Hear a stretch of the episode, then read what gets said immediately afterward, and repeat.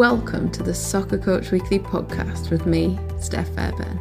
Thank you for joining us as we get insights and ideas from coaches working across the game to help you develop into the coach you want to be. This episode, I'm joined by Rob Breton, head coach of the women's program at the University of Nebraska at Kearney. Rob has just completed his first season in a head coach role having moved across the USA from West Virginia to take up the job. I caught up with Rob to talk about how he knew he was ready for the jump to head coach, what his first season in charge looked like, and why the student athlete experience and community are so important to him. Rob, welcome to the Soccer Coach Weekly podcast. Thank you for having me on. I appreciate it. No, great to have you here. Do you want to start by telling the listeners a bit more about who you are as a coach and your coaching journey? Uh, so I'm a first year head coach at the University of Nebraska at Kearney. Um, we're a Division two institution in the MIAA conference. For me, you know, I've been coaching since I was honestly 17. I used to run um, club clinics for the younger kids for the club that I played for back home growing up. Uh, when I would come home from college, I would help run training sessions with the same clubs at the younger age groups just so I could help those players develop during the time. Uh, I really got into coaching when I would help run camps at my college for my institution. So during the summer, we would have overnight camps, and it was very similar to what I got to experience when I was a player. Um, and some of the things that just kind of stuck out to me most was when I was a kid at camp, I used to play against the college kids in front of the college coaches, and that kind of really helped you know set the tone. So i got to do that same thing when i was a uh, when i was a college player i got to help do that. And then when i graduated college you know i decided that i wanted to get into youth coaching. I i was playing some pickup games at a university nearby. Uh, one of my people i was playing with saw me and they're like hey you know would you be interested in coaching for this club team? So started coaching club did that for a few years started working on my badges got a, a few of my uh, grassroots badges and a couple of the other ussf um, coaching certs. And then someone from my coaching course actually called me and said, Hey, are you still looking to get into the college game? There's an assistant position at this university that I work for um, on the women's side. So I took that. I coached there for four years. It was Alderson Broaddus University in central West Virginia. Um, and then, you know, towards the end of the four years, I, I told the head coach that I thought I was ready to make my next step in my coaching career, which was either um, progressing to potentially a division one as a head or as an sorry as an assistant or um, taking a division two head coaching job. So i applied for a bunch of opportunities. Um, i was lucky enough to get an interview here at unk they called me offered me the job. Uh, and when that happened you know where i was in west virginia and where kearney nebraska are is about a 20 20 hour drive um, they called me packed everything up moved two weeks later. I drove across the country for two days, started on Monday when I got here. Um, best decision I ever made. So, what was it that made you think, right, I'm ready for this now? I'm ready to kind of step into a head coach role? So, at my previous institution, the the head coach gave me a lot of freedom. Um, you know, stepping into the assistant role, I had been doing a lot of um, portfolio management for apartment complexes. So that was what I was doing prior to becoming a college coach. So I understood the business side, but what I didn't understand was the recruiting aspect, um, all the the back end business that goes into the planning of the season, the planning of of that. So during my four years as an assistant, my head coach gave me a lot of freedom, and he gave me a lot of opportunity to uh, to try things and fail. And with that freedom, that gave me the ability to learn at a much quicker curve than most people do. Um, a lot of places you go into and you know they're going to say okay this is all you're going to do and this is all you're able to do he gave me the freedom to do everything from budget managing to gear orders to um, training planning sessions to writing programming to scheduling trips um, scheduling recruiting trips like the, the entire job.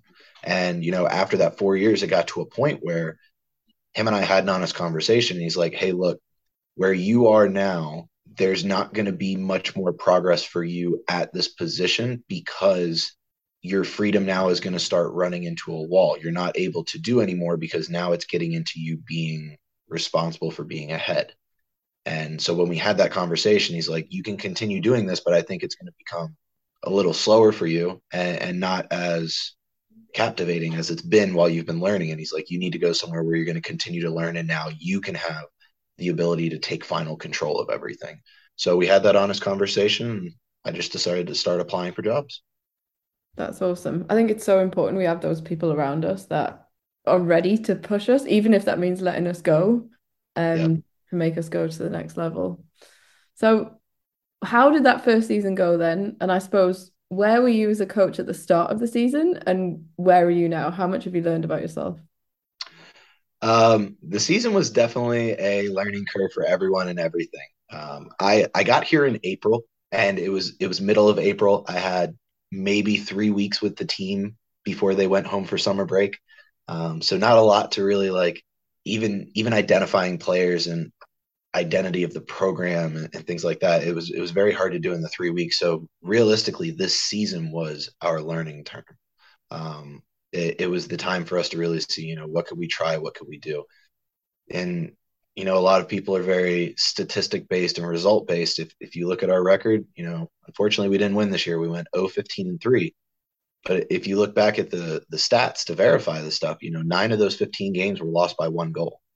We lost to the number 22 team in the country, one nothing both times we played. We lost to the number 11 team in the country, two nothing when we played, and, and, we were hanging on in those games. So um, I think this year was more about learning, you know, what I had, what I wanted, and then kind of starting to figure out how we're going to build a blueprint to get from where we are to where we want to be and, and the steps along the way.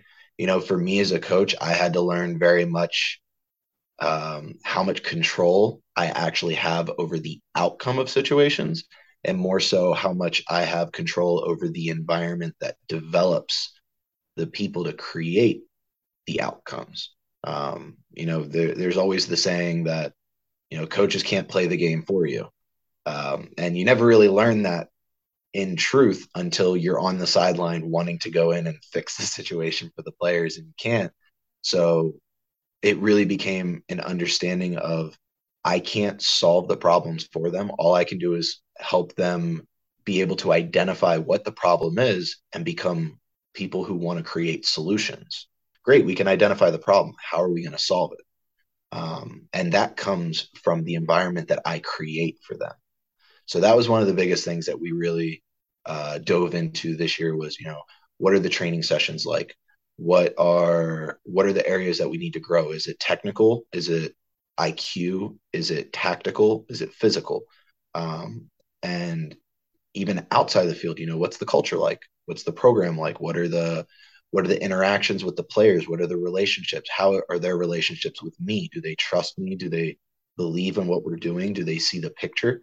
Um, and so, you know, even though result driven, it might have looked like a down year. This is one of those years that could genuinely be a complete jump start for a huge turnaround next year if we start working properly now going forward with what we've already built. And obviously, soccer is sometimes such a results driven business. Do you think it's important that we start looking at the longer term, particularly in the, the college game? We look at a three, four, four year plan.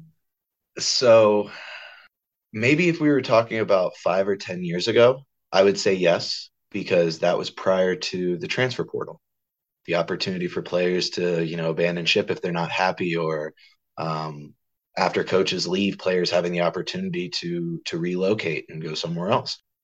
College coaching is becoming much more of a relation to the professional game now. And if you look at it on average, professional managers are at a club for maybe two to three years on average. The ones that are there longer, you know, Pep, Klopp, Ancelotti. I mean, you look at those guys; they they get longer term because they're the big names. But even looking at someone like you know Tuchel was there for what eighteen months, nineteen months, won everything, gets let go. Um, for the college game, you know, it's it's now starting to be much more similar to that pro version. Would I like it to be looked at more in regards to the development side of things?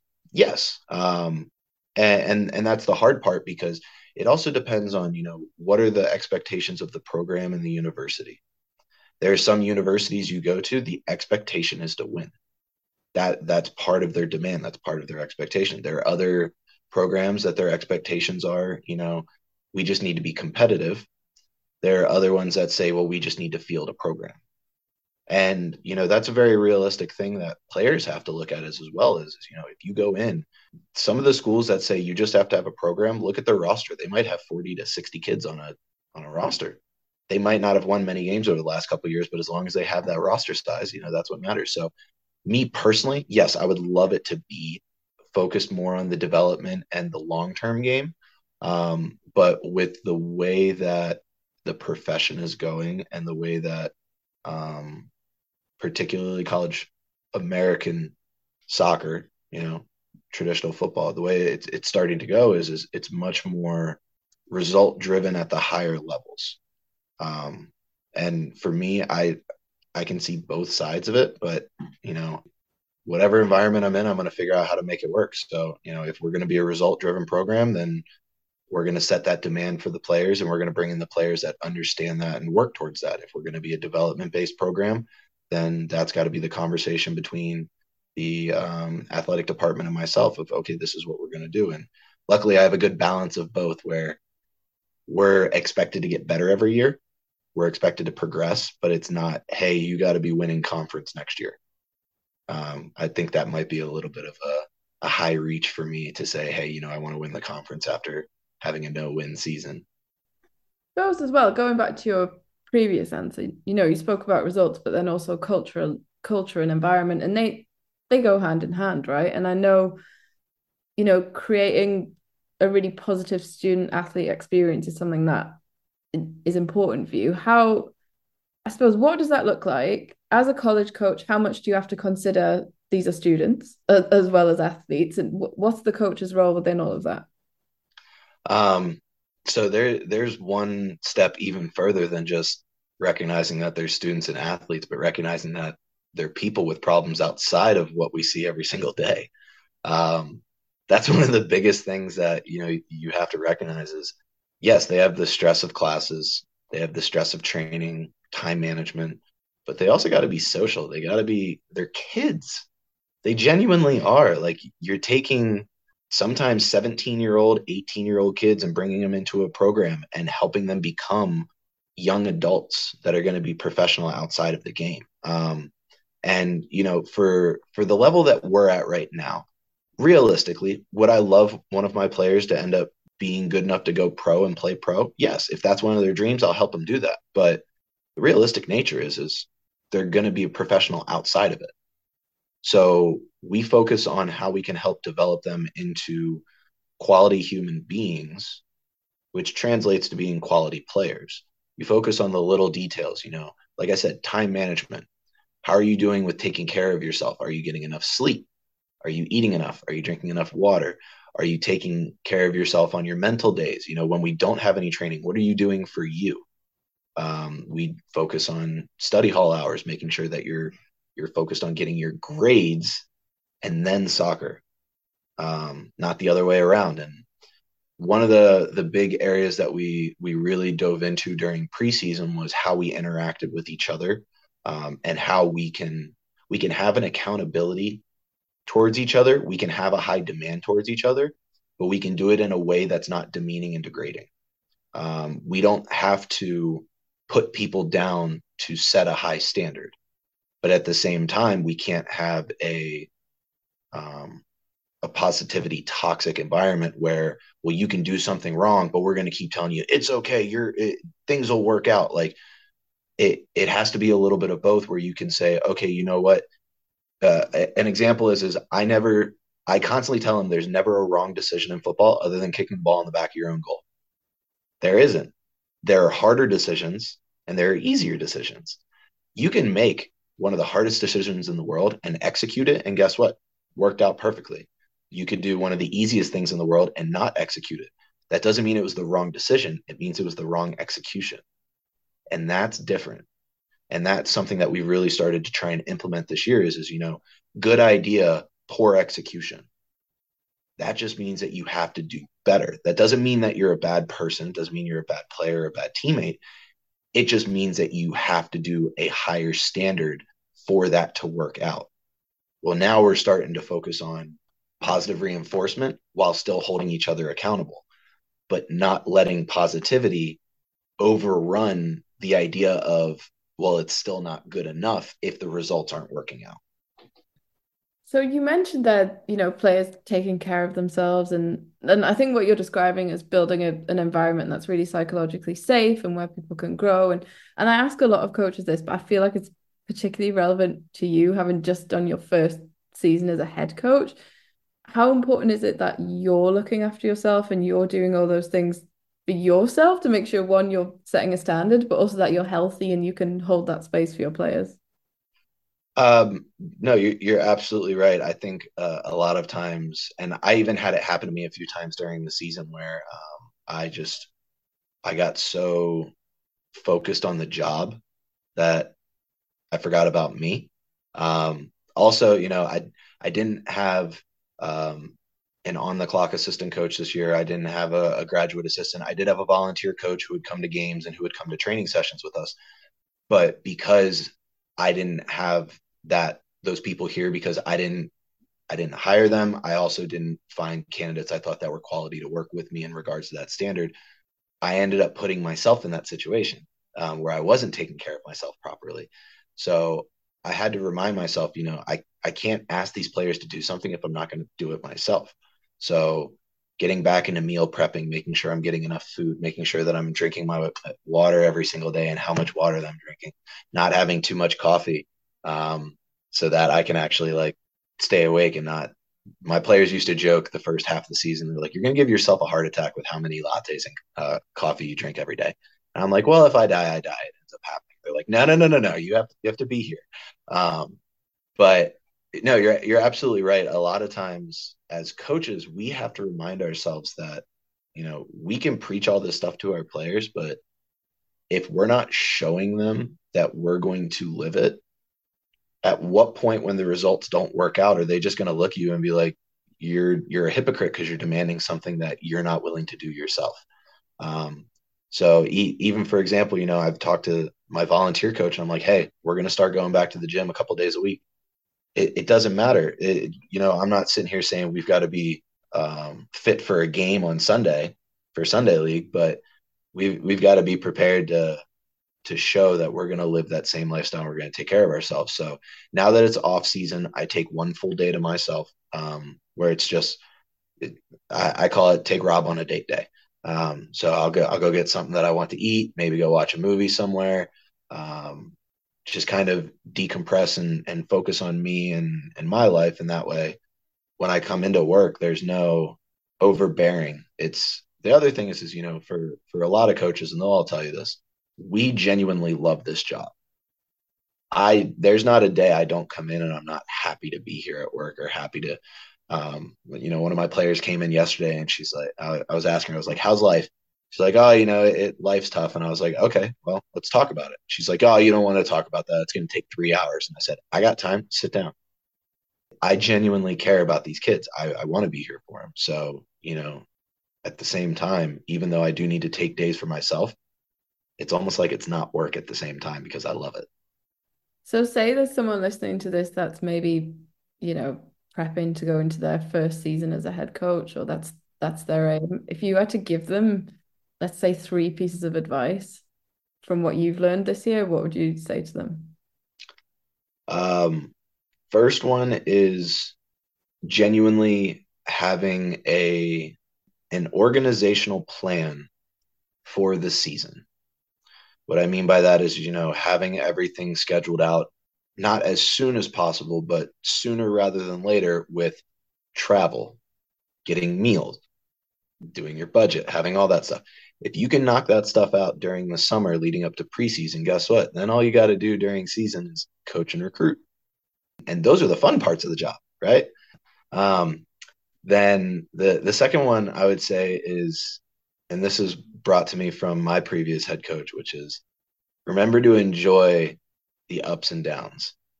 And the reason that I say that is because, you know, at certain points when things don't go well, you're going to dwell on the downs so much instead of being able to recognize that the downs just make the ups that much better.